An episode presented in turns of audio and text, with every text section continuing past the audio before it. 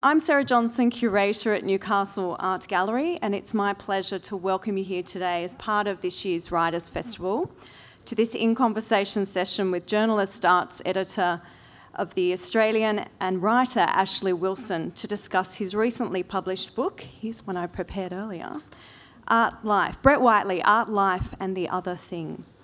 Um, now, you can actually um, also um, if you're into Twitter and Instagram and all that, um, post to the festival's um, relative social media pages if that's your thing during the session today. Um, I'd like to firstly acknowledge the traditional, traditional, owners of the land upon which we are meeting today, the Awabakal and Worimi people, peoples, and acknowledge their elders, past and present. Uh, could you please welcome Ashleigh Wilson?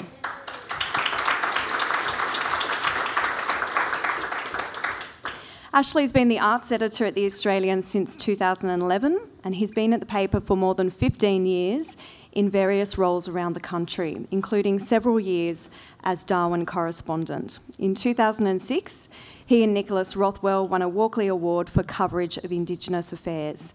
In 2013, he signed a contract with Text Publishing to write a biography of Brett Whiteley, which we're discussing today. So thank you, Ashleigh, very much for joining us. Well, Ashleigh, congratulations. It's a fantastic book. It's a wonderful read. It's brilliantly researched, it's beautifully designed, and a really fresh perspective on a well documented subject.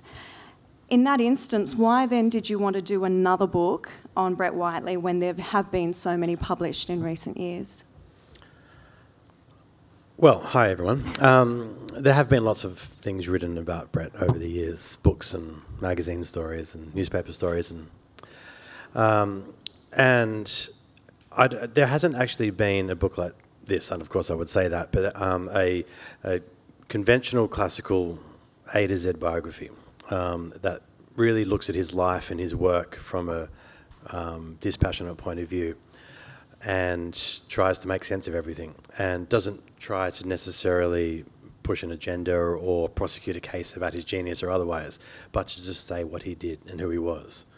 Um, and until this point, I was very fortunate. Until this point, um, no one had had access to sort of the wealth of material as well that was um, around his life. Um, so there's uh, obviously all the people that he got some, that he knew over the years, and I, I was lucky enough to go and um, to see a lot of them. And um, once I had Wendy Whiteley's um, blessing, as it were, um, Brett's former wife, that kind of opened up a lot of doors. People were willing to talk to me, and uh, you know, I'm not going to lie, some of it was quite exciting, like the Dire Straits guys overseas and Billy Connolly, and you know, his celebrity friends.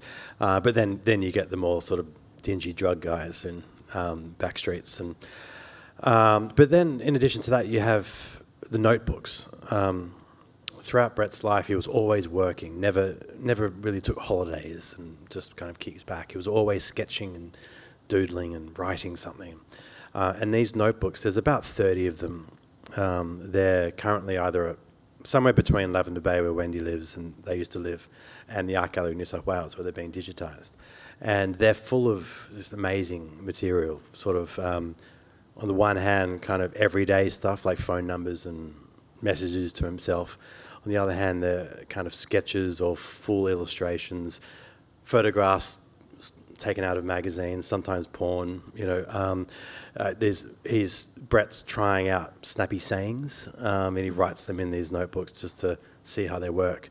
Um, so I was fortunate to have access to all of those, and then in addition to that, the letters um, between him and Wendy um, in the early years of their courting, and in the later years when it was really violently separating, um, and letters from other people in the, in their world. So um, in answer to why another book, I, I, I, it, it, feels to me that this is, um, you know, if I can say this, a sort of stands alone in that sense. Yeah. Um, and yeah.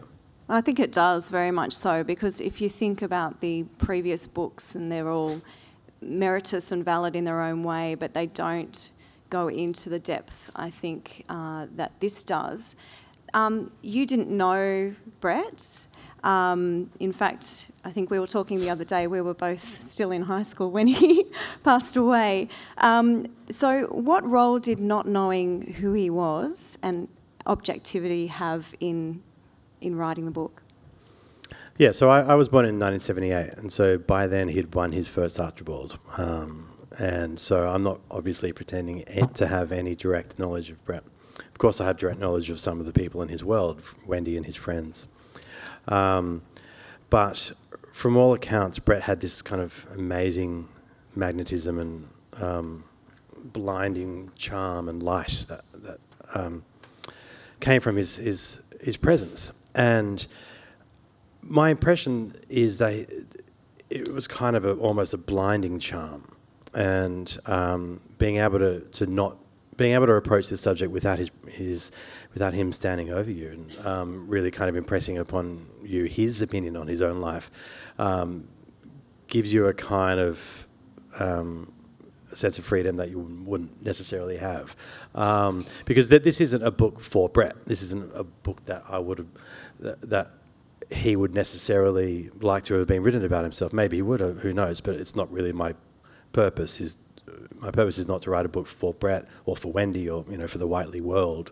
It's to to sort of write write the, as, as close to what actually happened. And um, one of my models when writing the book was uh, there's a biography written of Matisse by Hilary Spurling. It's a two volume thing.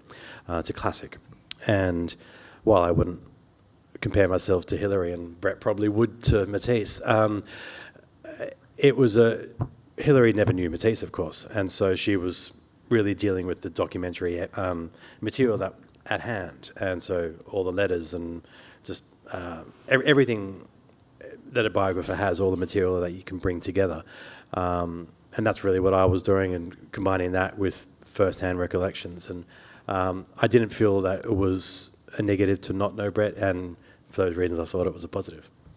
So, in terms of the process of writing, then how how do you start? Ah, well, it's the first book I've written, so I don't know if it was the right way. um, but look, I, would never written a biography before or a book before, so I um, and I don't consider myself an art expert. Um, so I figured I'd just do two things at the one time, which was to educate myself about Brett, which is just to read everything possible I could get my hands on. Um, but then try to get as many books about artists that he liked, um, which in turn, so it, it, kind of educated me about the artists that he liked and also taught me how to read a biography. And um, so it was basically just to gather everything um, and worry about putting it together and how to do that later. And did this approach, uh, was it similar or different to your day to day journalistic writing? I mean, you're working to really short deadlines with The Australian. Are there similarities or differences in the mode of writing that you were doing here? Well, obviously, the main difference is the, the deadline. Um, you don't have that daily thing. Um, and that's the, the great um, privilege that you have in writing a book like this that you can really s- sit back and um, take the time to burrow into these issues. And I, I can't count the number of times I spent weeks chasing down a particular detail that was so small and most people would not notice. Um, and I, I, spent there was there was a sorry that was me. there, there, was there was one um, oh yes we we corresponded years ago and I was um, chasing some information from the gallery here um, and the, when when in 19 um, in late 1959 early 1960 Brett moved to Europe and found himself in London and we'll probably come to this, but he um, very quickly he was he was 22 years old, um, established himself in the um, British art scene, and he was included in a um, a group show of Australian artists at the Whitechapel Gallery, and um, this was the peak of the um, interest in Australian art in London at the time.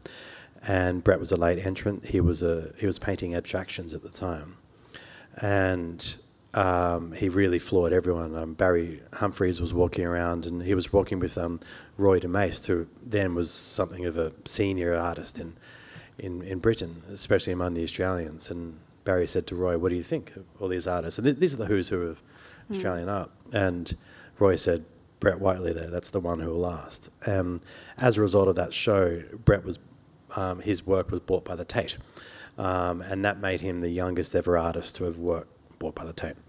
Um, now that Facto just said that make him the youngest ever artist. Um, someone asked me once, "Is that true?" And I thought, "Oof, I don't know. Um, as in, it's one of those things that everyone has always said. And one of the challenges I set myself in this book was to to, to test all of that stuff. Um, and you have a story that's told and told and told over the years. Um, half truths become very firm truths, and um, so I thought, is this true?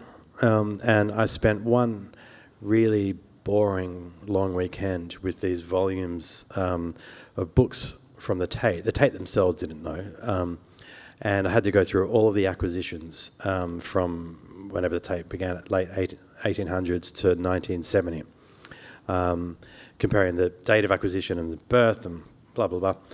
Long story short, th- it was correct. Um, so I spent a weekend proving something that everyone thought anyway. Um, but that's the fun. Yeah, well, it, well, that was part of um, our uh, contact initially around 2013 14 because Ashleigh had approached me and said, Look, I understand that Newcastle Art Gallery was the very first public gallery in Australia that purchased a Brett Whiteley. Yes, that is true. So, what um, I did, I did what Ashleigh um, had to do at the Tate, and that's go through tomes and tomes and tomes of um, acquisitions registers. Now, these days, we're in the 21st century, so we have a very sophisticated collection management system. But back in the day, there are these books, and these books weigh a ton. And they're, thank goodness, hand typed, but they're really rich in provenance or your family history. So I could actually tell Ashleigh how much um, it was paid was paid for it. So 26 guineas or pounds or Yeah. It was, it was- So- and that detail got in. It was very helpful. from Rudy Komon, Komon Gallery, Yes. actually. So it, it's beautiful to be able to present that on a silver platter and say, "Here you go." That's very great information. So that was that was our contact in terms of um, the the seeds of the knowing that the book was being produced, and it was very exciting. Um, we'd had some contact of, with Wendy, and I remember speaking to her um, when the book was in production, and she said, "Oh, there's another book." um, in the pipeline at the moment. And I said, Oh, what do you think? And she said, Oh, this one's different. So it was really good to know that there was another book really pushing, pushing scholarship and pushing research for, for Brett's story. So, in terms of the writing mode, like a, a biography is lineal, but your research was happening what kind of spontaneously or continuously in lots of different areas. You sort of you've got lines of inquiry out everywhere and getting stuff back. So how do you process all of that in a in a fashion where because you've produced this book in a really quick um, period of time actually sometimes these books take 20 years for some writers Well, it was five years, and that felt like a long time. Um, I- don't know how people do these things for 20 years. You go crazy. Um, although you really have to draw a line at some point because I'm still meeting people who knew Brett that I'd never heard of, and I'm still hear- hearing stories that I'd never heard of. And just the other day, I was talking to Wendy, and she um, was with a group of people, and she was telling them a story, and I, it was the first time I'd heard it. I was like, what are you doing? Why didn't you tell me this before? Um, and in terms of the, the method, though, the mode, and uh, I mean, the not especially interesting how, how I put it together and how I approached it, I don't think. But early on, David Marr gave me advice, which was to do with a timeline. Um, and his very fine Patrick White book, um, this is how he approached it. He had one of those old um, drawers of, uh, like those old library, um, you know, flip cards. And uh, he, he arranged his information by time. And I did that as well, bit more sort of technologically sophisticated. I guess I did on a computer. And so I had, there's this one document on my computer, a timeline of Brett's life. And every little bit of, everything with a date um, was just amazing to find. So a letter, a passport entry, a newspaper story, uh, a, a, an artwork, um, everything with a date, I put into this timeline. And eventually it got to 80, 90 pages long. Um, and I never end up publishing that timeline. Maybe I should, but um, it, it once you put all those events together and things together, it really kind of illuminates what he's up to. And just to give one example, right at the very end of his life, um, I mentioned the Whitechapel Gallery, uh, which was his, his, uh, his first real success in London. Uh, and on the world stage. The director of the Whitechapel was a guy called Brian Robertson, who was a great champion of Australian art and Brett in particular. And he got to know the Whiteleys, Brett and Wendy, and Brett's mother, Beryl, otherwise known as Ning. And um, in 1992, Beryl stepped out for dinner in the middle of the year in almost um, summer in London, stepped out for dinner with Brian Robertson. That same day, or a couple of hours later, across the other side of the world, um, Brett was checking into the Thirroul Beach Motel down in south coast of New South Wales, and he never checked out. Um, now that was that little combination of facts is just a co- consequence of doing the timeline and looking at the two together and thought, oh, that's quite nice. So um, that was the best resource I had, just to look at time and to organise things that way. So it looks like you you can also um, fill in the gaps that other books haven't gone to before. We, we spoke the other day and you talked about something you discovered with the Harkness Scholarship, which was the scholarship that Brett won to go to New York. And- Yeah, I mean, a, a lot of the stuff I gathered was just was there waiting to be found as well. Um, Brett won, a, as you said, a Harkness scholarship, which took him from London to New York, um, and a lot of other Australians had the same honour, and um, Peter Sculthorpe among them. And but Brett and Wendy went from from London, found themselves at the Chelsea, not by accident. They were very keen to to get to write themselves into that sort of bohemian um, story, and. I thought, well, I assumed that Brett applied to the Harkness people, and he did, of course, and but it was in writing. And whoever the, I think it's the, called the Commonwealth Fund, um, they still exist. So the Harkness itself has changed focus a little, but they all they have their records, and they were happy to send me um, Brett's original um, application, which is this four or five page. Um, piece of writing, very dreamy and idealistic about wanting to um, to to use his art to to change the world and change America. And um, and he had a picture of him and Arkie, um, his daughter, and uh, it was a, a great living document, which Wendy had never seen since the time as well. Wow. Um, the American period, personally, I find one of the most interesting in Brett's career. Um, and it has been documented before, but I think you give it more nuance and, and, and substance as well because, you know, they're going to New York, it's the hotbed of culture, of popular culture. It, it's complete zeitgeist, you know, times a thousand. And yet, it was a period of unmitigated failure. And I think that's really interesting. What did you discover about that period of, uh, of Brett's career? I think when we talk about Brett Whiteley now, we talk about an Australian artist whose reputation is more or less confined to this country. There, there are collectors overseas who are great fans of his. Um, to name drop again, the Dire Straits guys in, in particular are huge fans of his of his work. Um, but if there was a time that his reputation was going to be global, it was around this time when he went to America. Um, it was 1967. He'd spent seven years in Europe, and he was, as we've touched on, very successful in, in, in England. Um, he had the acquisition by the Tate. He was showing in group shows at the Whitechapel um, as one of the leading stars of British art. He was obviously considered a, a Brit. Um, um, so it was him and David Hockney and Bridget Riley and those guys, and th- they were all seen as part of the same, um, I guess, the old version of the young British artists. And from Sydney, London, and Paris look like the centre of the world, the artistic world. From London in the mid to late 60s, New York, that's where the energy seemed to be. And so Brett and Wendy and their daughter Arkie decided that's where they had to go. So they got this Harkness and they went to New York. And 1967 68 makes the divisions of the current age look um, um, quite mild in comparison. Um, and so it was all happening, and he was appalled and attracted by the extremes of America at the same time. Um, and when he arrived there, he was represented by a gallery called the Marlborough Gallery, the Marlborough Gerson in New York. And they looked after Rothko, um, Francis Bacon, and others. They were heavyweights. Um, so Brett really had it all laid out in front of him. He was in New York, he was staying at, um, on the penthouse of the Chelsea.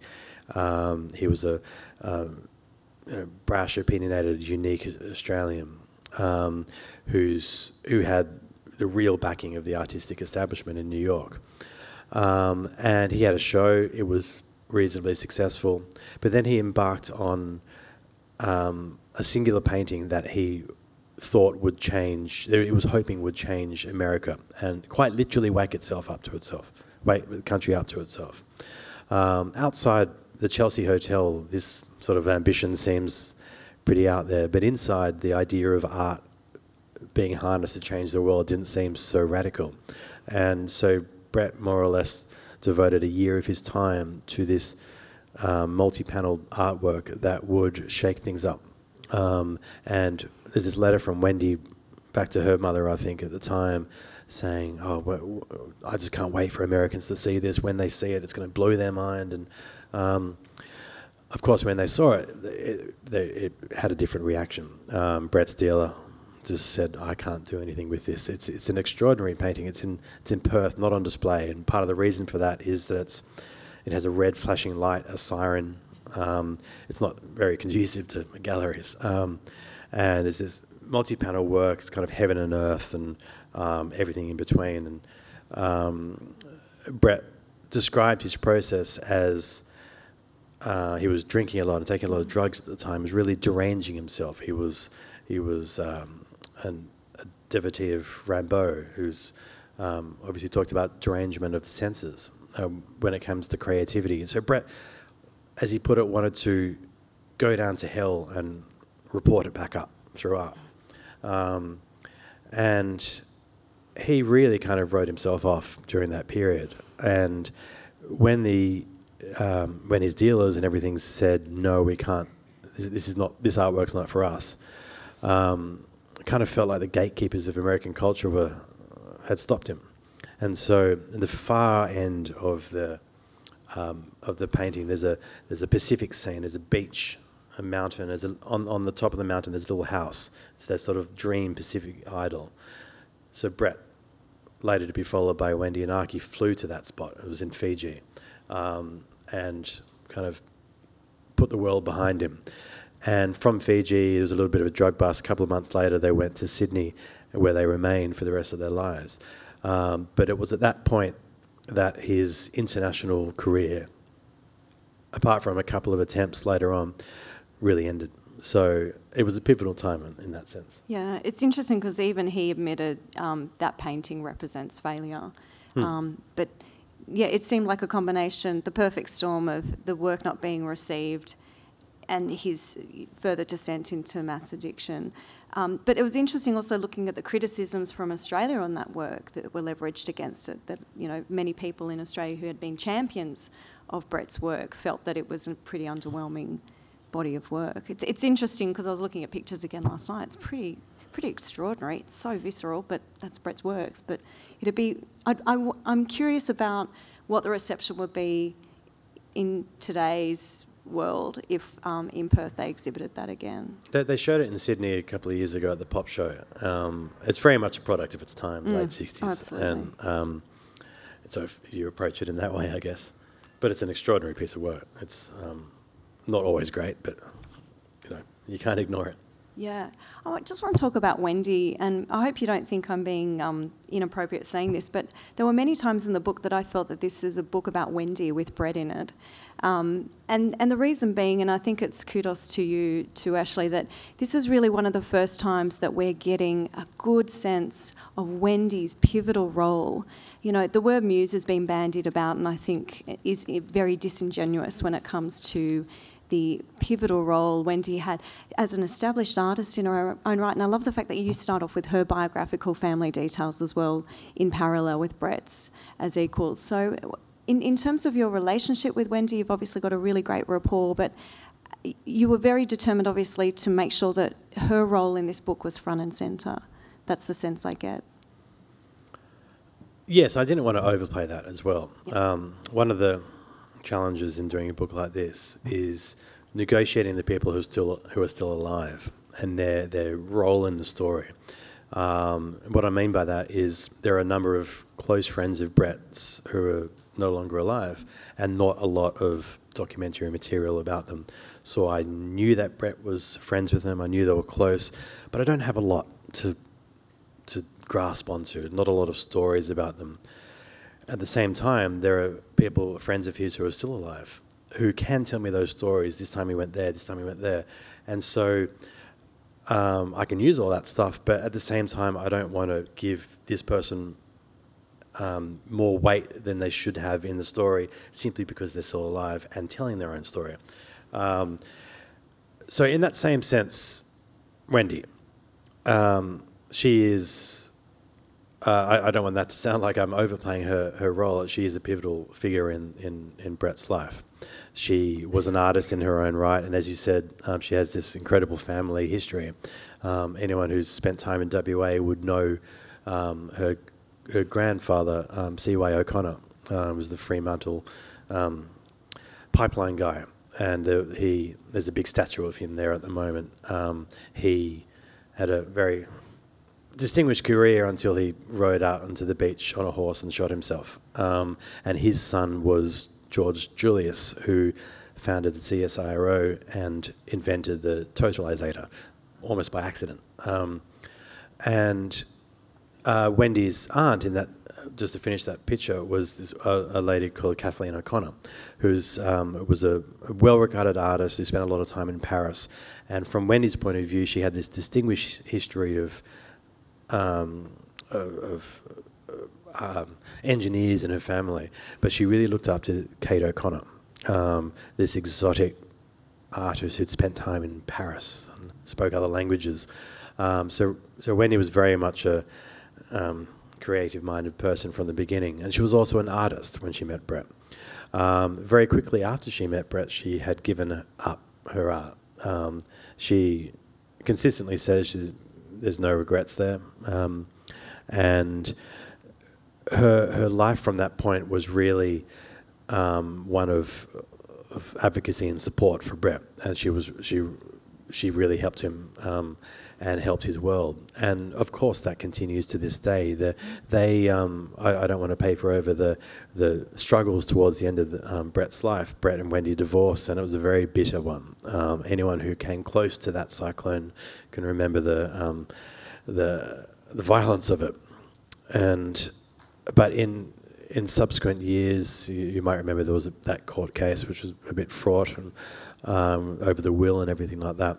Um, but in in recent years, Wendy has um, taken on custodian a custodial role of, of Brett's career and, and, and life and work, um, and it's it, it's really quite remarkable. And there's no one alive who who's has an eye for Brett's work like she does, and that was really shown in that that fakes case yeah. in Melbourne a couple of years ago. A couple of guys accused of um, found guilty of um, faking a couple of Whiteleys, and Wendy gave evidence saying they're just wrong, um, and evidently she was believed because the jury convicted them, or the jury found them guilty.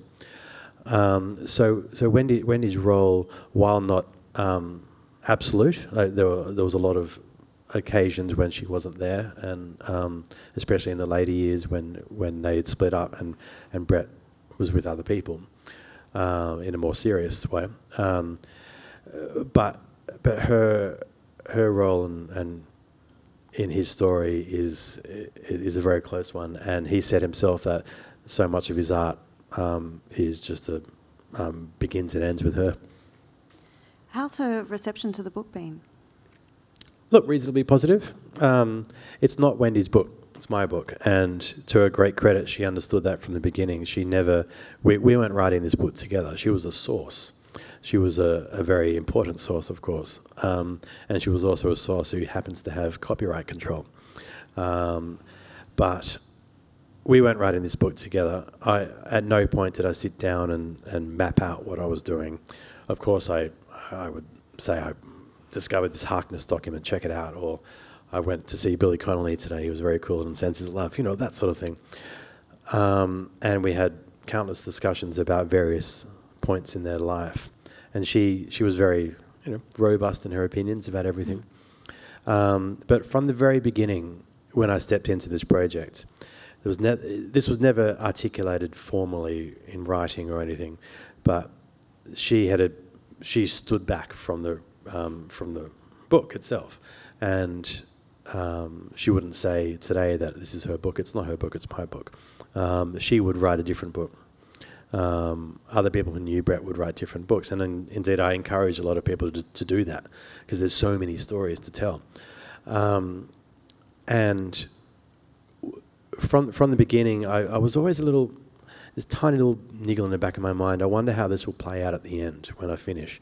Like, will will this um, rumor of of Wendy Whiteley um, come true? And there, there's there is a um, quite an unfortunate, and undeserved reputation I think she has in some quarters about being a quite a um, you know I guess a, a robust personality, um, and I, I, th- I think that's quite unfair. She she uh, you know puts her own opinion out there quite forcefully as she should.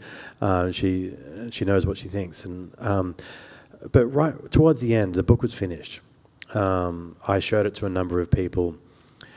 When you write a non-fiction book like this, I, you'd like to give it to a handful of people to to read um, who knew various parts of the story well, because you don't want to make silly errors mm. when you're talking about Coke when it should be Pepsi and that sort of thing. So I, Barry Pearce was one of the readers, the former head of Australian art at the Art Gallery of New South Wales. Um, so a few people like that read it just to give small tonal suggestions or factual suggestions. And Wendy, of course, was one of them because she was there for so much yeah. of this stuff. Um, and I thought, what's going to happen at this point?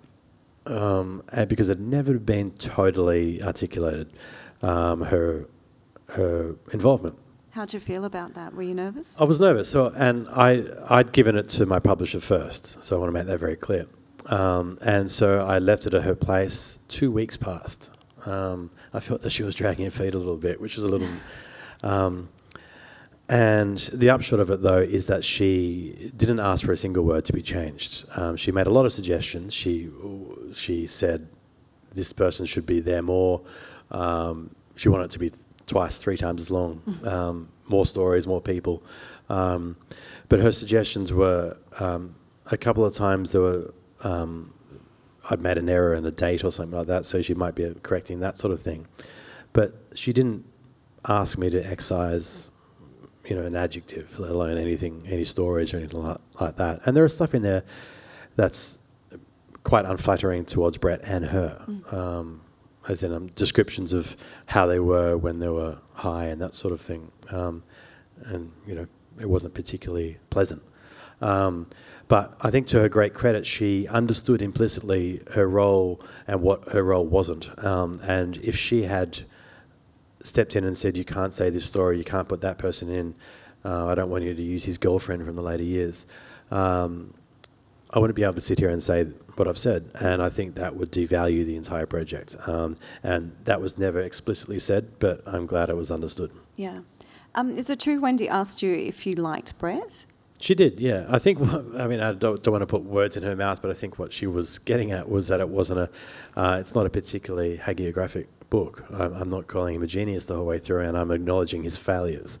Um, so to that extent, she was kind of wondering, do I even like the guy? Um, um, I haven't really worked out the answer properly either, um, to, because to one ex- some extent it, it's irrelevant. Mm. He's dead. I never got to meet him. I'm fascinated by the guy. Um, it's definitely true in a lot of the book, though. I mean, I asked myself a question, going, I don't know if I like this guy right now. Like, there's some, you know, it is, it's, it's raw, and you oscillate in opinion. And, and again, I didn't know him. Well, yeah, and there, there are there are there are moments when he doesn't come across particularly well, such as um, look to to pick one of many. Um, he there were, there were one of his neighbours at Lavender Bay had a teenage daughter, um, and Brett was in his late thirties or something, and he he there was a reasonably open relationship with Brett and Wendy. Brett um, had a lot of partners over the years. Wendy knew about a lot of them, and Brett had a conversation with this teenage girl's parents and said, "Look, she's going to be losing her virginity one day. It might be the local postman. It might as well be me."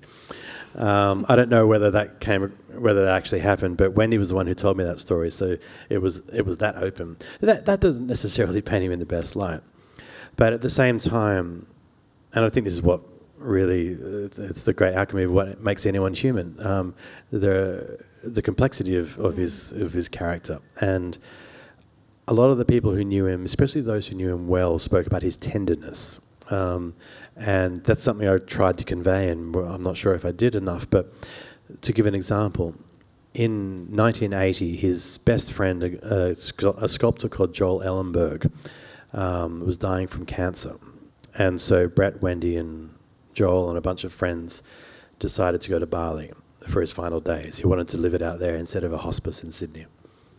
And so they flew to Bali, and um, once there, it was a very emotional time, of course. And um, Brett still got he, he met new people. One of the um, one guy he met was a guy called Hugues de Montalembert, who was a, uh, a French artist, actor, director of some kind, who was blinded in an acid attack and a mugging in New York many years earlier, and he wore a, a, an aluminium band across his eyes, um, kind of a, a, gesture of defiance.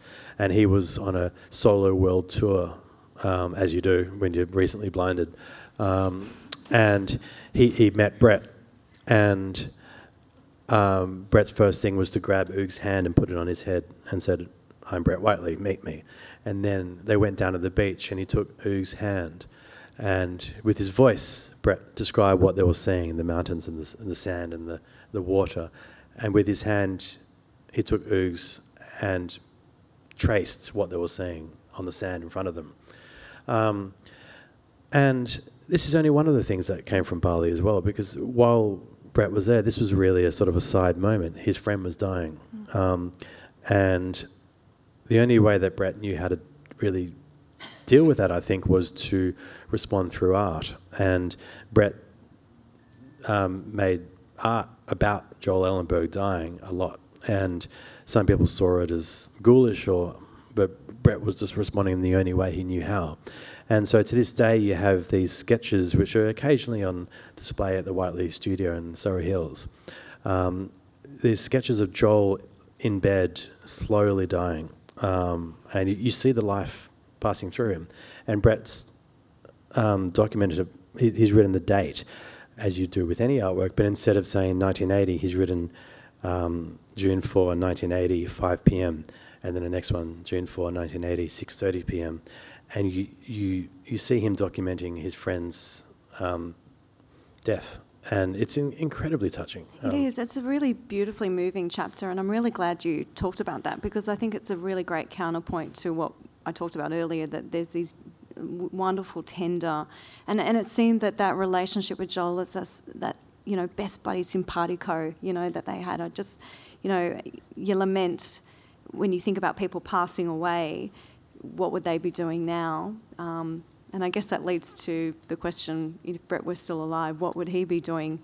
Doing now, but that, that thing if Joel had stayed alive, um, you know, that, that friendship and what, what difference, if any, that may have made to Brett's life and his addiction and it's would, crystal ball game. Yeah, what, what would Brett be doing now? Um, I find it hard to imagine him as a John Olsen character, this kind of um, senior benign elder who, who, who you know, charms gallery directors around the country, and um, it's it's very hard for me to picture Brett in that role. Um, and I guess one of the reasons that he really is that he really struggled with his addiction throughout his life. Um, and of course, he never succeeded in that f- struggle. Wendy did, and I think Wendy has shown what it takes to survive this amount of time. She's obviously given up heroin, and concurrently, she gave up alcohol because those guys used to drink a lot. Um, Brett's drink, for what it's worth, was orange and whiskey, orange juice and whiskey. So he was guaranteed that no one else would steal his drink. Um, but it's an old alcoholic trick, you know. It looks like you're drinking orange juice. Um, but so Wendy's given up heroin. She gave up alcohol. She gave up cigarettes. Um, the only vice she has in her world is coffee. And I think Brett would have had to have had an existence like that to, to have survived. And he was a very extreme person. He, he, he would have times of extreme sobriety. He would only drink, he, he called it a Perrier sobriety and only drink mineral water and go to the beach a lot. But then he'd, he'd fall back into the other world. And um, the inability to imagine his creativity without, um, without drugs is what ultimately killed him. It's it's interesting because Friday just gone. If Brett was still alive, he would have turned 78. And there's a really great um, quote that you took from the Bulletin in 1985, where even he's surprised at that stage that he's still alive, and he says, I thought I'd be one of the quick ones. So it seemed like a fait accompli that he. Well, he died at he 53, the same age as his dad. And when, he, for those who don't know, um, he kind of overdosed in at the Thirroul Beach Motel in 1992. And when the cops came and with his body, they said to Tim Storrier, one of Brett's friends who'd gone down to identify the body, they said, normally we don't find drug addicts dying at this age. They don't make it that long. They die a long time before. And incidentally, you remember that in 1995 there was a retrospective of, of um, Brett's work. It started at the Art Gallery in New South Wales and toured the country. Um, Barry Pearce, who I mentioned earlier, the head of Australian art at the Art Gallery in New South Wales, he was running that um, retrospective. When he began at the um, gallery, when he took on that job, it was 1978. John Olsen was kind of the guy that got in the job or pushed him in the direction of it. And the trustees of the gallery said to Barry that one of his first tasks was to look into doing a retrospective of Brett Whiteley. And Barry was confused. He was this artist was great, sure, but he was quite young. He was in his 30s. Why? It's too early to do a retrospective of someone like that. Uh, that year, Brett had won the Archibald for the second time with um, with an artwork that uh, that gives the book its title, Art, Life, and the Other Thing. Um, and it was a very public statement about addiction, and he was trying to scare himself straight. He said, uh, but here was a guy who was publicly very much struggling with an addiction to heroin. Um, in 1978, the trustees of the art gallery figured they didn't have much time. Um, we're probably just going to wrap up shortly to, to throw to some questions, but I, I guess uh, the, the notion, I don't want to tread too much on toes where, biography is being discussed in your next session with the wonderful Gavin Fry uh, later this afternoon, but I guess in terms of writing, do you develop an attachment to your subject even though you, you don't know them? Uh, if you do, how do you let the project go, or is there something that stays with you? Does the presence of that subject matter and that person stay with you? I, I, it's kind of a, I guess, a cliche writing a biography that they, you, it's almost like you're having an affair with the subject. Um, so I've shared my my life and my world um, with Brett, and I guess more accurately, my partner has shared her life and her world with him. Um, and I would say it's pretty fair to say that she's a bit sick of him. Um, Move on. and um, there was a good chunk of my life, and I can still do this when I, when when I hear a date, 1982 May, I would instantly think I could picture what Brett was doing pretty much around that time. Um, and that's starting to fade a little bit from my brain, fortunately. But um, my, uh, if I can, as an- indulgence, my my son turned one this week, and he was, as Sarah mentioned, it was also Brett Whiteley's birthday this week on April 7 on Friday. So a year and a bit ago, um, when my partner went into labour, it was April 6, and she thought, "Oh my God, Now, I, I'm going to be sharing something else with Brett Whiteley. Uh, fortunately, the labour didn't last that long, and he was born a day early. Um, so yes, there was some distance. um, and I guess uh, last question, but um, I guess what's next in the pipeline for you, Ashleigh? Um, and would you do biography again? I would do a biography again, of course, if I could find the, a subject. And that's the problem with doing a biography of someone like Brett Whiteley. Where do you go from there?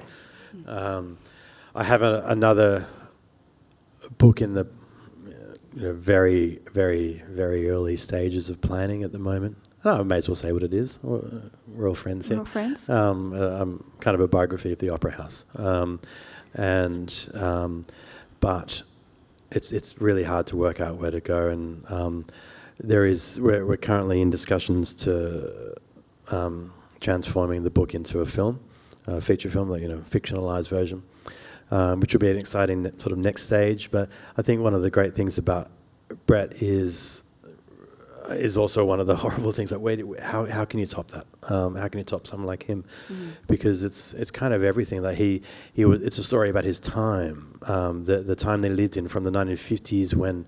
Um, the real urge was to get out of Sydney, where it felt like the biggest backwater in the world, um, and then the experience of London in the 60s, and then New York in the 60s, and then the sort of the kind of the, cr- creative um, unfurling of Sydney and Australia in the 70s from the Whitlam days on. Um, and then through the 80s when you had this um, artist like Brett driving around in a BMW. Um, it's, I mean, it's, it's a fascinating time and I, I wish I was there to see it myself. Well, congratulations. It's a fabulous book. Uh, ladies and gents, please um, join me in congratulating and thanking Ashleigh Wilson.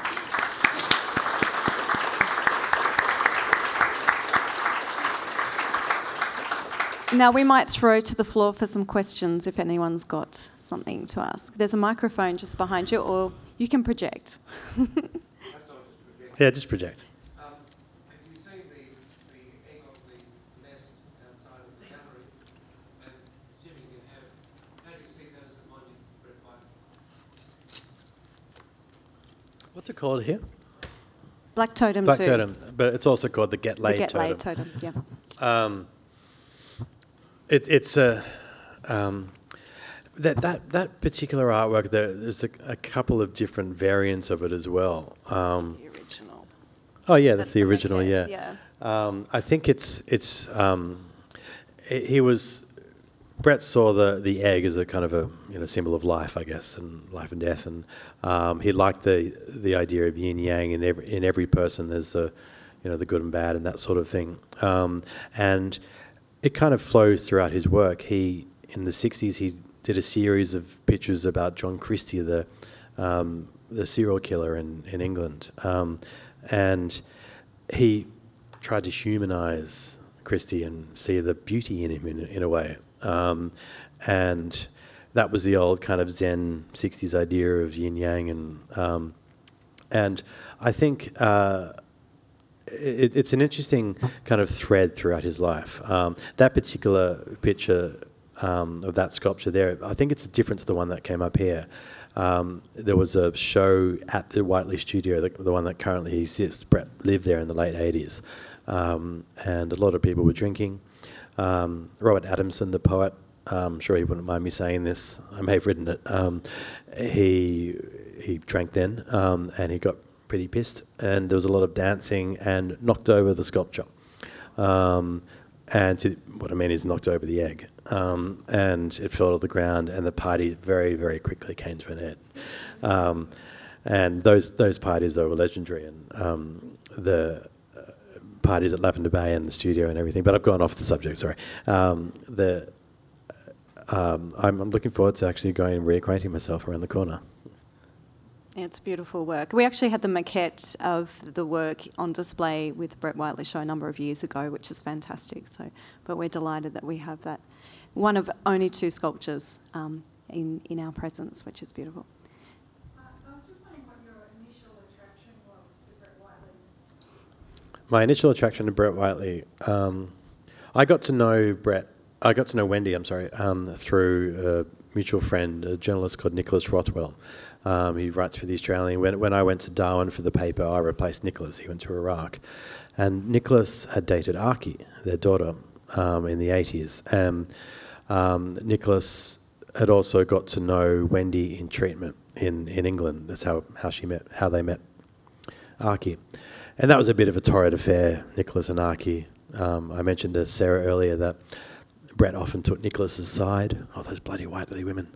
Um, and but whenever Nicholas was in town in Sydney, this is where I'm going with this, um, he would stay at Lavender Bay with Wendy. And being a friend of mine, I'd go and see Nicholas and um, stepping into the house. I remember how intimidated I felt the first time. It was, um, you know, even if there wasn't the art, it was that view across Sydney Harbour. But it was also like stepping inside of those famous Lavender Bay pictures from the 70s. Um, and then in the corner, you have the very formidable presence of Wendy.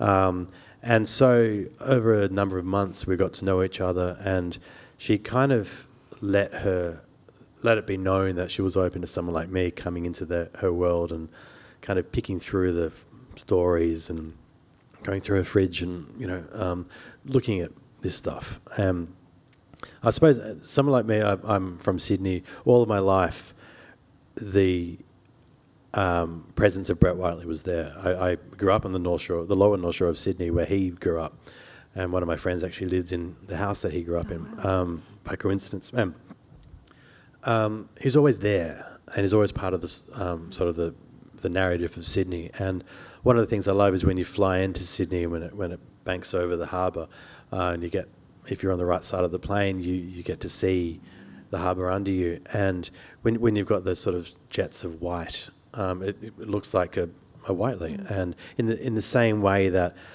sort of the tran the landscape bends to the art. Um, the, the um, in the south coast of New South Wales, Lloyd Rees is one of Brett's great heroes. Um, he painted a, a masterpiece called The Road to Berry, and then when you drive on that road, you look up and you see. I, I, I don't see so much the road to Berry. I see his painting, um, and it feels the same with Sydney. That Sydney al- almost bends to to Brett's art, um, and so in that sense, I was lucky to be there at the right time, and it was ready to be done. You, um, you just answered half of my question, Well, that's the other half. and there was so many wonderful images you've given us over the, the last, you know, amount of time. Um, but I want to talk about you, really. Um, as a journalist, you said you were lucky to get access to these things. And you're not, a, it wasn't luck, was it? Because, I mean, you had the Walkley Award, but over your whole life, you've been investigating things and being able to get into people's heads and to be able to convince them to give stuff to you. How do you do it? It's a big question, Dave. How do you convince people to give you stuff? you smile and hope for the best. Um, look, a lot of the time, um, th- this process of, of writing this book, I, I tapped into my journo skills. I think I don't really have any others, so I guess I did. And I mentioned earlier that Harkness scholarship document I got, which was very simple to get if you know who to ask, and that sort of thing. Um, and so, in a broad sense, journalistic skills come into it. Um, I was fortunate, and it was fortunate, like that I um, that the vast, vast majority of people were um, happy to talk to me. There was only a handful of people who two or three, I think, who, who didn't talk to me, and they weren't especially pivotal. Um, and they always they all had the same reason, which was if Wendy's talking to you, I'm not. Um, uh, look at nothing I can do about that. But um, the trade-off there is if Wendy's talking to you, I am. Um, and you the the challenge was just to sort of reach out to as many people as I could. Um, and I, I was very conscious of being seen as writing Wendy Whiteley's version of Brett um, because she's still alive. She's given me um, copyright approval to use these images and these letters. She could have withheld that. Um, and so I, was conscious of, of pushing back against that a little bit. Um, and because it, it's not really what anyone needs, and it's not what Brett needs. Um, and one of the ways I sort of tried to put some distance between her and myself and Brett was in just to give a small example in the later years of Brett's life he had a girlfriend um, a woman called Janice Spencer um, and she a, a lot of the sort of Whiteley friends said to me very cynically throughout the process, oh, you know, I bet you don't even mention Janice and blah, blah, blah. Um, so I flew to Brisbane to see Janice's brother. Jan- Janice died, by the way, in 2001, heroin overdose. Um, but I spent as much time as I could talking to Janice's brother to, to really get her story into the, um, into the book. And Janice wrote her own memoir. It was unpublished, but um, the- her brother gave me a copy of it, which was pretty cool. Um, and it was called Tangled Up in Blue, and I almost considered stealing the title. Um, I figured that would, would be bad taste, though.